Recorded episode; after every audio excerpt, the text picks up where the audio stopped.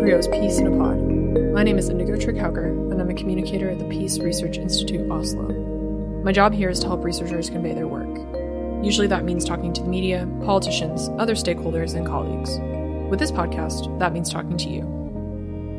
In 2020, 1.6 billion children were living in a conflict ridden country. Approximately 452 million children, more than one in six, were living less than 50 kilometers from where the actual fighting took place. The number of children living in conflict zones with risks of sexual violence against children has increased since 1990, and the risk of child soldier recruitment has also steadily increased over the last 30 years. Those numbers came out of the Children in Conflict Project, a collaboration between PRIO and Save the Children. Although researchers, practitioners, and policymakers often work on the same global agendas related to peace and conflict and have different strengths that can complement each other, close collaboration is rarer than one might think. The Children in Conflict Project provides one great example of such collaboration. While armed conflicts affect people of all ages, children are particularly susceptible to the effects of violent conflict. However, systematic knowledge on how children are directly and indirectly affected by armed conflict is still lacking. The Children in Conflict Project estimates the number of children who are exposed to armed conflict at the local level. It also estimates the number of children who are at risk for specific conflict tactics, such as sexual violence against children, as well as the recruitment of minors for armed conflict. In this episode, Gudrun Østby, Ragnhild Nordås, and Roos van der Haer talk about their research on children at risk of armed conflict, wartime sexual violence, and child soldier recruitment. Gudrun Østby is a research professor and research director of the Department Conditions of Violence and Peace at PRIO. She's also deputy editor of the Journal of Peace Research, her research interests include armed conflict and maternal health, sexual and gender based violence, and education in conflict. Gudrun leads the Children in Conflict project. Ragnhild Nordås is a senior researcher at PRIO and assistant professor of political science at the University of Michigan. Her research interests are especially focused on sexual and gender based violence in armed conflict. Roos van der Haer is an assistant professor of international relations at the Institute of Political Science at Leiden University. Her current research interest focus includes the empirical examination of the causes and consequences of child soldiering and recruitment strategies of rebel groups.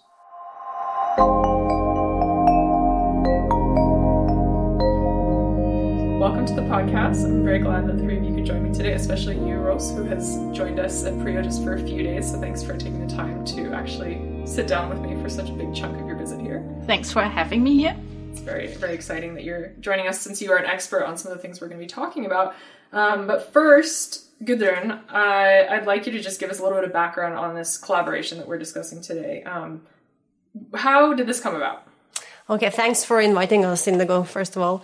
So, uh, this all started back in 2017, where we were approached by Save the Children, who wanted PRIO to help out with generating data on uh, grave violations against children in conflict for their forthcoming then forthcoming flagship report uh, on uh, the war on children, as they called it.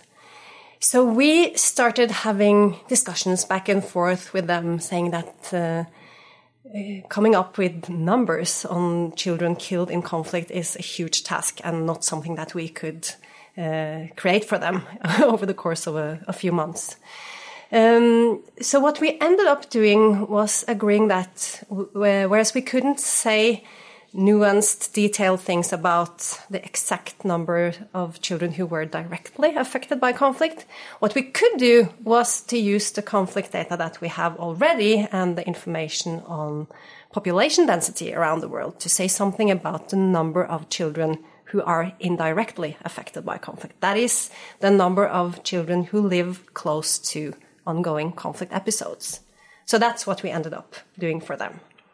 Yeah, and which is obviously a, a very significant thing to know as well. I mean, um, this the results have been pretty shocking, or I think that they're quite shocking.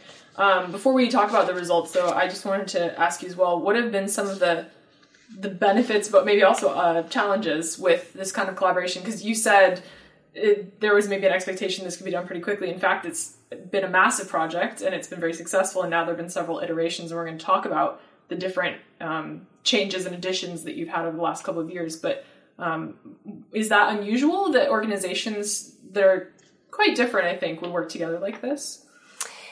Uh, I think it's less usual than it should be. I think uh, researchers and uh, practitioners and policymakers should ideally work much more together. And we have definitely learned a lot from each other, both sides. Uh, it's been really rewarding, but also frustrating at times. we come from very different uh, points of departure. So, what was most challenging to begin with, I think, is that. Uh, NGO people are very impatient. They want figures, they want updated figures, they want numbers that we simply can't come up with in short notice. Um, but also, they are really good at communicating. So, things that we researchers tend to say in over convoluted ways, they can actually help us communicate much more efficiently. And that can be scary for us because as a researcher, I'm always very concerned and afraid that we will lose out on all the nuances and it won't be correct if we communicate things too simply. But I think we have a lot to learn. Also, Save the Children um, has a really professional way of dealing with the media. So when the report was released, it immediately was out there uh, all over the place in all kinds of newspapers and TV stations and radio. So that was also a learning process for us, I think, how we can improve our uh, dissemination. Mm. So let's talk quickly about some of the numbers just to give people an idea of, like I said, um, how actually quite shocking this is. Uh, the the report that you did is children in, affected by armed conflict, and this is from 1990 to 2020. And I guess this has then been an update because the first uh, report came in 2018. Uh, is that correct? We'll Save the Children. So the first report came in 2018, and then we have yeah. done annual updates exactly. for them. So the latest report now is uh, covers the year 2020. That's correct. Hmm. So in 2020, uh, there were 1.6 billion children living in a conflict-affected country, and you, you write that that's 68 percent. Um, in 2020, Asia was the world region with the highest total number of children living in conflict zones whereas the Middle East continued to have the highest share of children living in conflict zones relative to the total child population. Um, those are just some of the lowlights, I guess I wouldn't say highlights, um, of, of the report. Um, Roos, and also, Ragnhild, you can comment as well if you want. What does this mean for for children living in these regions? What does that actually entail? I mean, the numbers obviously can tell a story, but what does it actually mean for kids living in these regions in their day to day life? Well, it, it, varies a bit. Eh? So now we are uh, generalizing a tiny bit. Um, but uh, living in a conflict zone means that you are insecure. You see perhaps things that you do not want to see as children. Uh, you maybe lose access to school. Um, you might need to move, to flee sometimes um, you see horrible things, um, and it has devastating consequences for children in general. Um, devastating consequences not only on uh, the, the, basic things like education, but it might also influence, uh, has some psychological influences that can be long lasting, um, and and we need to avoid this at all costs. Uh, what kind of trends have emerged in these in these updates? As you said, Gudrun, over the years, maybe you've seen a trend over the last few years, but also going back to to the first year that you're looking at data from. What can we see? I guess in regions and also maybe in terms of the numbers, increases and decreases. So, first of all, Indigo, I just wanted to come up with another nuance since I'm a researcher. Uh, you mentioned that 68% of the children uh, live in conflict countries. But what is the most important thing uh, we bring out there is to count the number of children who have conflict in their very proximate vicinity. Mm -hmm. And that's actually as much as 452 million, or one out of every six children in the world who live uh, less than 50 kilometers away from a violent conflict event. So I just wanted to make that point first. No matter, no matter how we look at this, there has been an increasing trend over the years since the end of the Cold War. Um, in the latter years, we see uh, the trends of conflict events and affected children going in opposite directions, with a higher number of children being affected by a lower number of conflict events, so to speak. But that is uh, due to the fact that conflict is increasingly happen, happening in more urban areas where more people live. Mm, okay, interesting. I think here I actually already want to bring in um, the update from this year, which was about children at risk of wartime sexual violence. Um, and this report, which again was collaboration with Save the Children and was released um, in 2021. Uh, Ragnhild, you were a, a, big part of this, and this has been, well, this is something you're an expert on. This is part of your research. Um, what what were the results, or what were the most interesting findings from from this update? We've been collecting data on sexual violence in war for for a while, and we had kind of children in there as one of the things we looked for when we tried to do sort of systematic mapping of which armed groups are committing acts of sexual violence and what are the trends in that. But um, we hadn't really looked at much in, in depth about uh, children uh, overall in that data collection. So it was interesting to see how common it is that children are directly affected by the sexual violence that's happening in conflicts around the world. Now, um, sexual violence varies a great deal. Um, I think there is a common misunderstanding maybe that sexual violence is happening in all conflicts and by all com- conflict actors. And that is not the case. There's, there's a great deal of variation. There are some groups that commit sexual violence at high prevalence and where it's a really important part of their strategy in war. There are other groups that commit a lot, a lot of sexual violence, but where it's not necessarily strategic, but it still can happen at a massive scale. And then there are also a lot of groups, uh, armed organizations that really restrain this behavior and don't commit uh, sexual violence, or at least in a very limited, um, uh, to a very limited degree, do they do we have reports of them committing sexual violence? So that's kind of important to put put out there. Um, that there's a, great deal of variation here, but we didn't have a very good sense of the variation when it came to who is being targeted, or that this data wasn't very systematic on where where does this type of uh, conflict behavior affect children? So when um, when Save the Children were interested in in this, we we felt like we didn't have much um, detail to give them. So we tried to sort of do the same uh, type of estimation for for sexual violence against uh, children um, by looking at um, areas of countries uh, where at least one of the conflict actors have been reported to commit sexual violence against children and to see how many children live in those areas where where these actors are operating. Um, so that doesn't, of course, mean that all the children in these areas are directly affected, but we know that this is an area where where these types of uh, crimes are being committed against children. Um, and it's it turns out that of the conflicts where one of the actors, at least one of the actors, is committing. Uh, we we know reports of ha- have been committing sexual violence. Um, in general, in the conflict, in a, in the large majority of these conflicts, children are also part of the victim population. So I think it's about 68% of the conflicts with sexual violence also have sexual violence committed against children. So that's a really big ch- share of the conflict where sexual violence is a problem where it also directly affects children. So I think that it might not be very surprising, but it's shocking. Hmm. Uh, distinguishing between children and adults in sexual violence and conflict, has there been much work done on this previously, or um, what is kind of this state of research in that area? I don't think it's been specifically focused on very much. Uh, but I do think that it's kind of in there when a lot of scholars talk about sexual violence.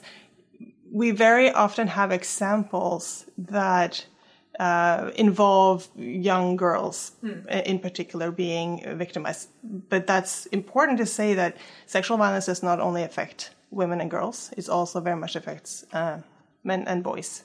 Um, and, and, that's maybe even more underreported than sexual violence against um, women and girls. Um, but so it's sort of implicit in a lot of the, the anecdotal evidence or the case studies that have been done that um, teenage girls, um, in particular, are uh, sort of overrepresented in the statistics on on, on victims. Um, saying statistics here makes me also cringe a little bit because we should be very careful as, as scholars and also when we're, we're talking about data about sexual violence to, uh, to not overstate how good the data is. So how, how certain we are about any estimation of victim counts are inherently uh, problematic, in my opinion. It might be possible in certain locations in very to to have a clear sense of of more or less how many victims or survivors of sexual violence we we're talking about, but very often the data is has a lot of um, biases or, or un, serious uh, concerns about underreporting. Hmm. As you were talking before, you were talking about data, but just before that, I saw Roos nodding quite vigorously. Was there anything that you wanted to, to add?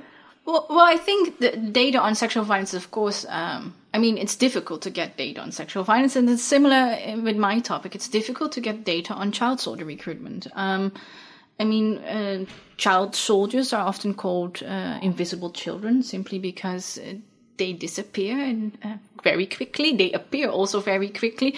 So gathering data on um, or and systematic data on on child soldier recruitment, as as with sexual violence, is extremely difficult. Mm-hmm. Mm. So, so, how do you go about it then? In in both cases, I guess.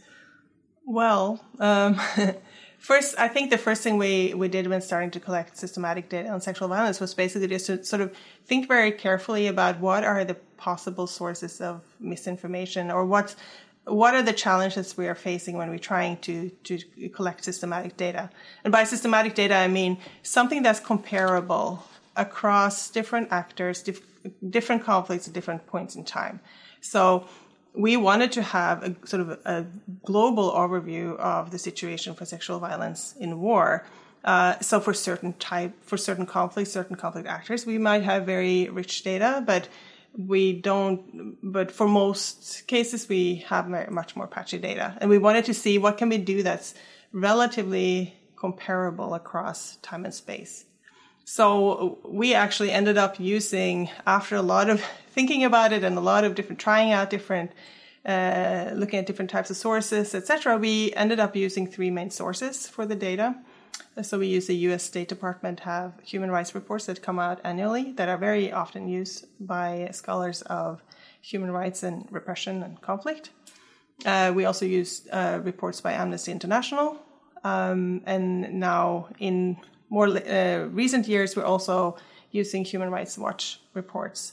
So looking systematically is what what um, is reported in those sources. Of course, they draw on a lot of different other sources for their reports, um, and for certain conflicts, we could have maybe used additional sources uh, and so on. But but for this sort of global overview, these three main sources um, they uh, they give a, a pretty um, reliable comparison uh, globally. So so we're using we're using those. Hmm. Uh, we are also n- not trying uh, or not putting a number on the uh, number of perpetrators of sexual violence or number of survivors or victims.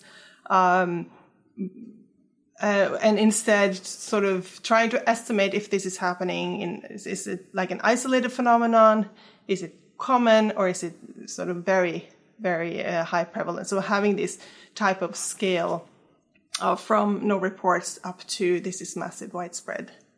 Mm. Um, it, it gives, um, it's not as detailed as if you could have a victims count, but it is more uh, something we can say with more confidence that we believe that this scaling uh, is a reflection of, mm.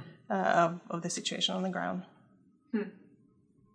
Uh, what about the data collection for, for children affected by armed conflict? Well, I think we use similar um, similar data sources. Uh, we also use uh, U.S. State Department um, reports, Human Rights Watch, Amnesty International, but we also use reports of local NGOs and uh, more international NGOs and IGOs such as Save Children, but also War Child or uh, other NGOs and IGOs. We also rely heavily, especially in later years, on um, the UN uh, so the UN publish each year a report on uh, the situation of the children in armed conflict in uh, across many different countries. They have also different individual reports about a particular country in depth. Um, so we basically also rely on those things, but I think we use similar sources. If I can just jump in on that, uh, the UN data uh, is a really interesting source. They have reports on the what they call the six grave violations against children. So that is killing and maiming of children, sexual violence against children, abduction, recruitment of child soldiers, attacks on schools, and denial of uh, access to humanitarian assistance. Um, but what is challenging with these data is that they vary a lot in terms of nuance. So exactly what Ragnhild was talking about, I think it's super important to find the right balance between crudeness or something we can say, uh, something which is comparable across contexts. Um, and that's what we try to do also when we think about exposure to conflict, because conflict events can also vary a lot uh, in terms of the number of uh, people killed and so on. But we are simply counting the children living close to violent conflict events. We can, of course, distinguish between the more intense uh, areas and the less intense, but we're not putting specific numbers. And yeah, so it's it's um, all about trying to find the right balance when we talk about these things. Mm. Mm. Before we uh, move on to child soldier recruitment, which is the the next kind of uh, update tie-in, uh, in which you you all um, wrote about together, I wanted to ask you, Gudrun, and you can also comment, Dagmar and Rosa, if you have an opinion about this. But have you seen any policy changes since this collaboration with Save? Um, because as you said, it started in 2018. There's been updates every year. I mean, I realize that things do move slowly sometimes. Um, but but have you seen either commitments, intentions, or kind of policy results from from the reports? Well, uh, actual policy results and change, I think, takes a lot of time. But our first goal is to contribute to agenda setting.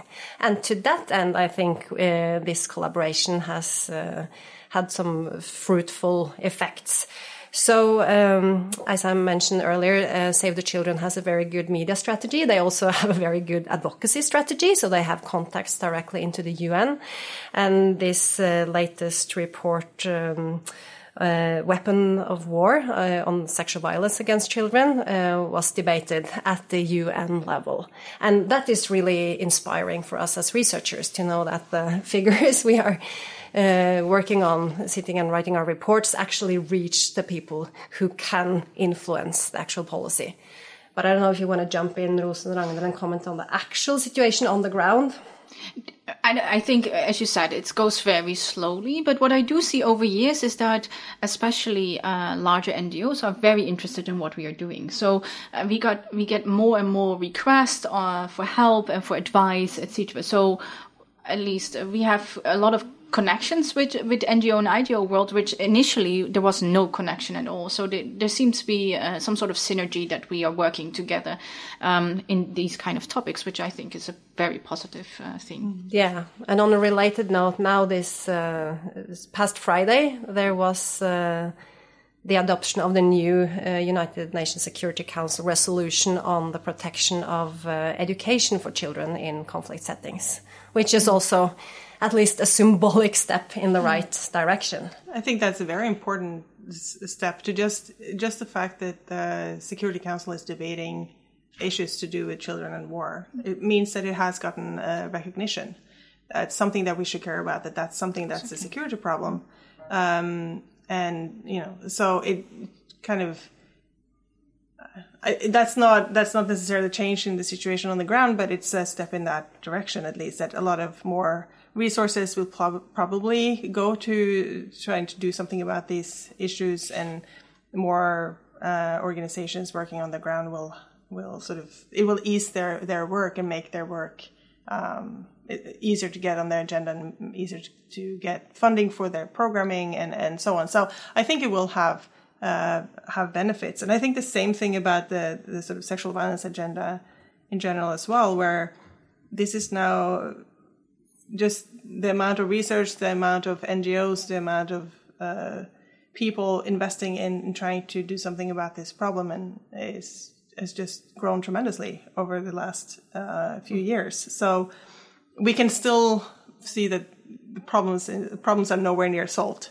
Right, the problem of sexual violence and war, the problem of recruiting children, the problems of um, sexual violence against children. All these things are still ongoing problems, but at least there is now some serious work being done on it, and it's being recognized as something that we should at least care about, which wasn't the case before. It was really a non-issue for for peace researchers and for for policymakers for the Security Council.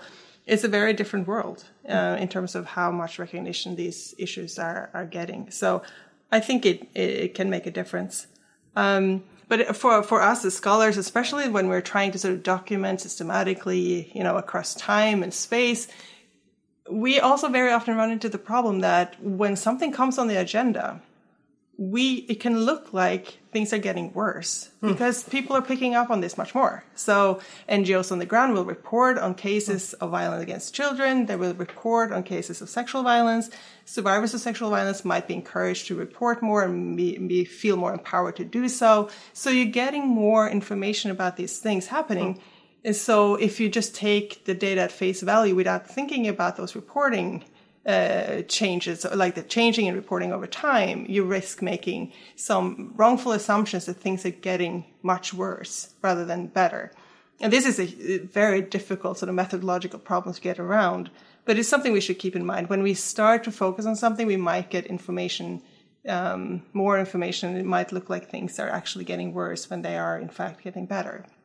So it's something we should we should sort of keep in mind. Mm um, and we do think a lot about.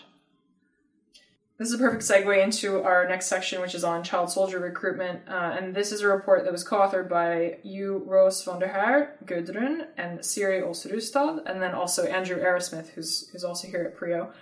Um, in the report, you say that there are 337 million, or one in eight, children at risk of recruitment in 2020. Now, Ragnhild, thanks for pointing out the data can be a little bit misleading, and now I'm curious to hear uh, what you all have to say about this, um, maybe putting it in more context. But this 337 million in 2020 is in stark contrast to 99 million in 1990.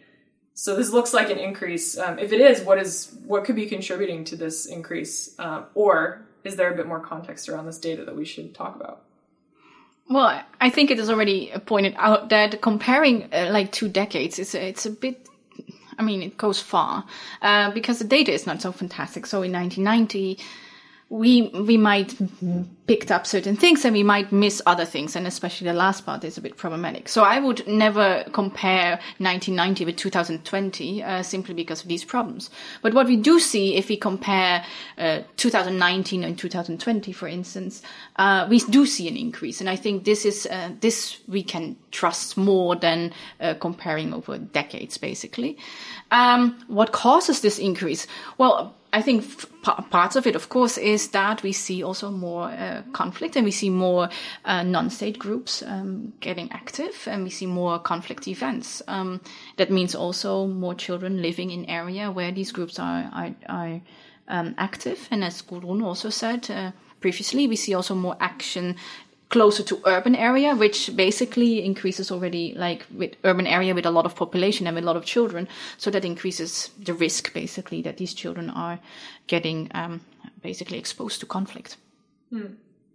Good. Did you want to add anything? No, well, uh, I totally agree on the reporting issue. Um, there is. Um, there are also uncertainties in terms of how we combine different data sources. So when we assume that children are at risk of sexual violence and child soldier recruitment in their home area, we, uh, in all honesty, we don't really know where this recruitment happened and where these uh, actions of sexual violence happened. We only know that there are active conflict actors in these areas who have been reported to either recruit children or conduct sexual violence against children. So this is a, a, big assumption, but again, it's the best we have, and I think that's something uh, generalist scholars are struggling with all the time. That we have to use the best available data we have. So uh, you also write that in tw- uh, 2020 there were 22 governments and 110 non-state conflict actors in active conflicts around the world that were reported to recruit child soldiers. Um, Roos, since this is your area of expertise, did this Did this surprise you, or was this pretty much what you? No, this didn't surprise me. But um, what is worth mentioning is that in comparison to other previous reports uh, concerning child soldier recruitment, this year we um, collected information on the recruitment of children by state governments or by um, what, what we call uh, paramilitary organizations related to the state and that is something uh, something entirely new um, and we, we collected it uh, for save the children and yes that there are so many state governments involved um, and so many uh, non-state actors involved in that didn't surprise me uh, not at all actually to be honest Was there anything that did surprise you?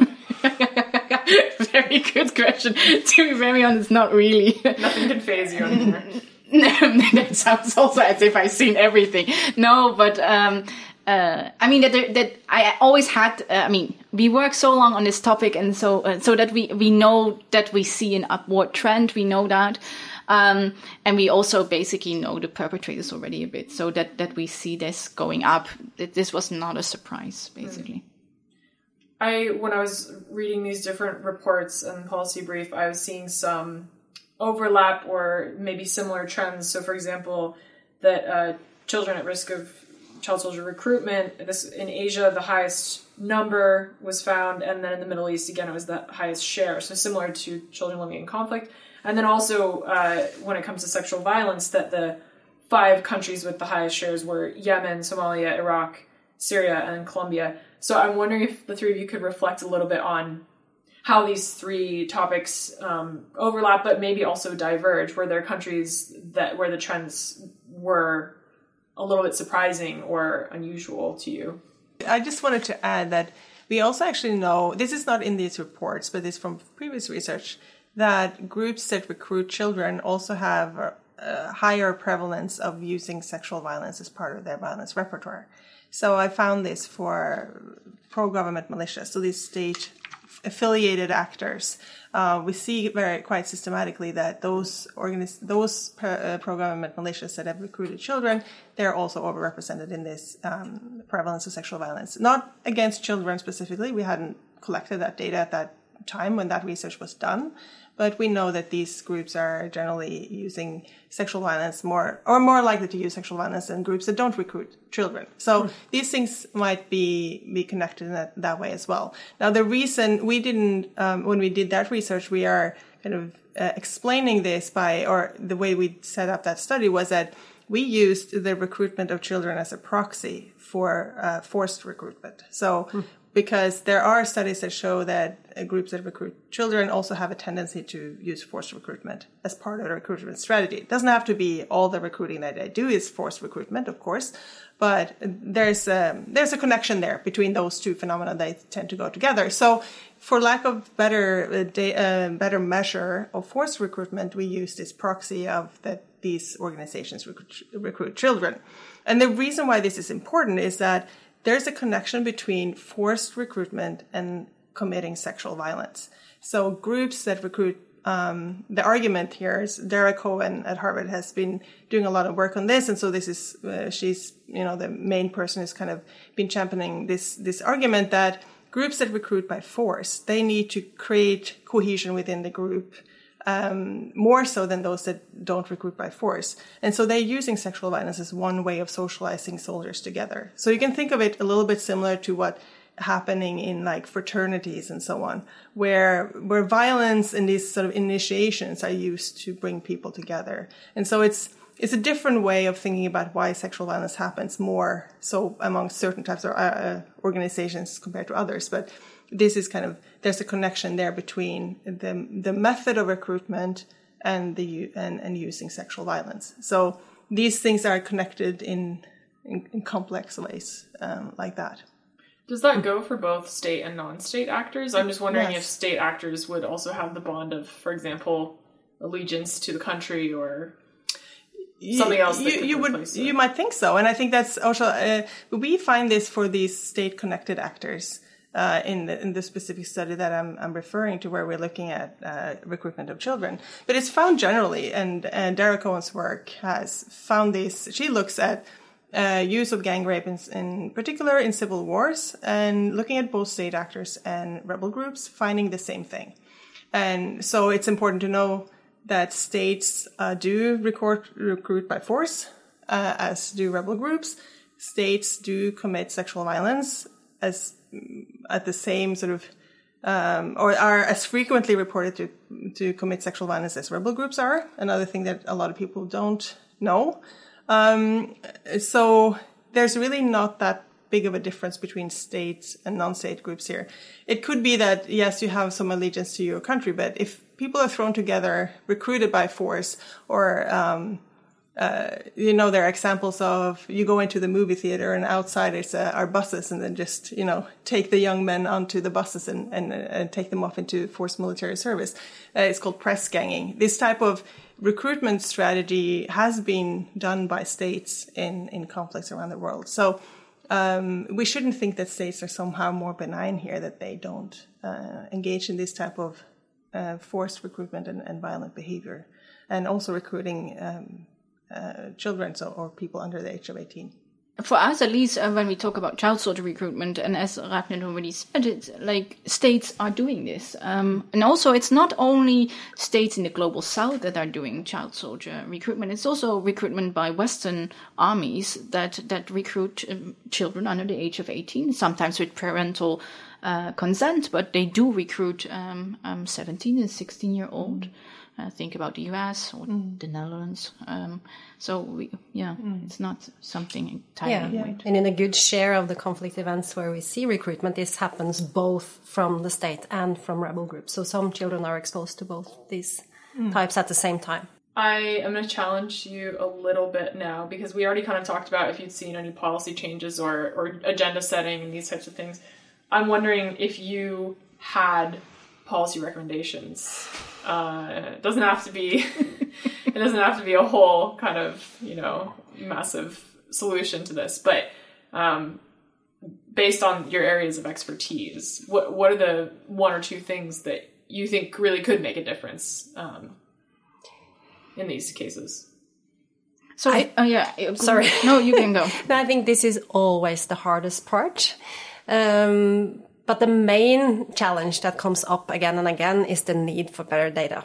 But because uh, having people act on this problem, we need to inform it first. So this is a start, but we would like to see much more nuanced data mapping all these grave violations against children in the future. Now that's one thing. Uh, still, we shouldn't not act only because we don't have perfect data. So I think um, policy recommendations such as supporting high quality peacekeeping operations in conflict affected areas is definitely one thing. Naming and shaming the groups that uh, commit these atrocities is another. Um, and also, uh, in order to ease the situation for vulnerable children, I think increasing aid is definitely one way to go. We do know that aid helps. We have a separate study where we look at um, the impact of living close to actual aid projects in terms of how this affects infant mortality in Nigeria. And we find a clear uh, effect that aid actually reduces uh, infant mortality. So it saves children's lives. However, we also find that the aid does not necessarily reach the ones who need it the most. That is, it doesn't reach the areas where we see the highest levels of infant mortality to begin with. So that's also an interesting thing to, to focus on. Hmm.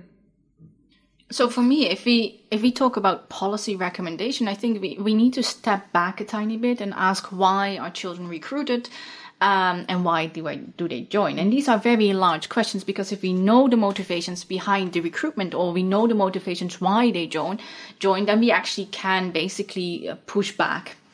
And there are in general um, concerning child soldier recruitment, we think about some sort of supply and demand side. Mm. So there are um, factors that basically motivate children to join, such as, for instance, lack of education, uh, lack of economic prospects, uh, but also insecurity and friends and, and, and adventure and stuff like that. There is also um, reasons why rebel groups recruit children over adults. I think about um, increased fighting capacity. Um, children um, brings a lot of fighting capacity to uh, to um, to rebel groups. Think that children are quickly to indoctrinate. Um, they don't run away so quickly. So we need to have a good overview of what motivates children to join, but also what motivates rebel groups to recruit them. And only if we know that, we can actually come up with real life policy uh, recommendation. And as Gudrun said, it, it basically comes up with uh, creating safe spaces for children, um, naming and shaming if we basically want to punish the perpetrators, etc. Hmm. Yeah, well, um, I can mostly just speak to sexual violence, of course. And I think that the, um, what I said previously, that realizing that there is variation here is a really important um, first step to to realizing that we can actually do something about the problem of sexual violence, whether it's committed against adults or against children.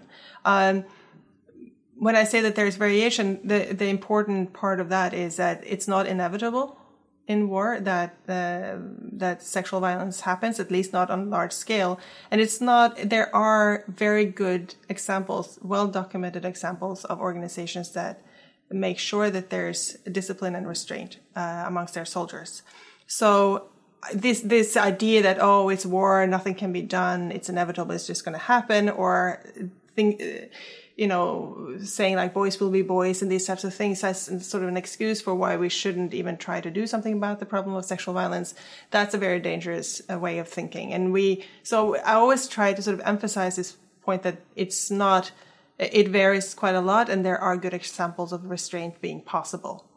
And so that means that you can hold especially um, commanders more responsible what, for what troops are doing commanders do not always have uh, the ability to control the behavior of of rank and file and, and, their soldiers, but they, I think that's a way to start at least to to do something about the problem is to to, to sort of increase this commander responsibility, uh, knowing that it is possible to restrain this behavior for the for organizations that really set out to do that.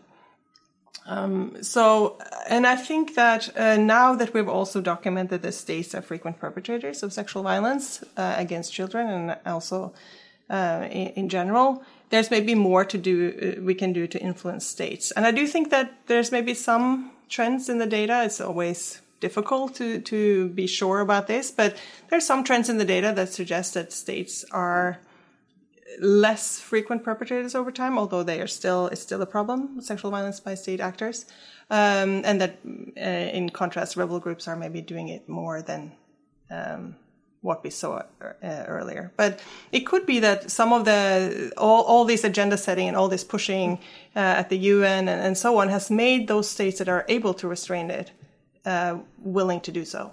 So it maybe that's a sort of a, a, a positive story there of uh, that we can influence actors to to um, implement restraint. So I think that's um, that's the way to go. Um, but there there are many things that need to to happen. But that's maybe if if I had to pick one, uh, holding commanders responsible hmm. and and um, not uh, excusing this this behavior is is important.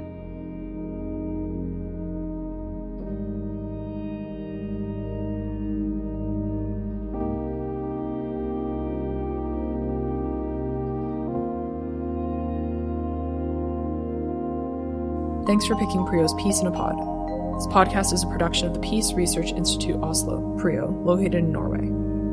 For more information, visit PRIO.org. Editing, recording, and hosting by me, Indigo Trigg-Hauger. Additional writing and editing by Fuka Iwase. Music by Martha Nunn.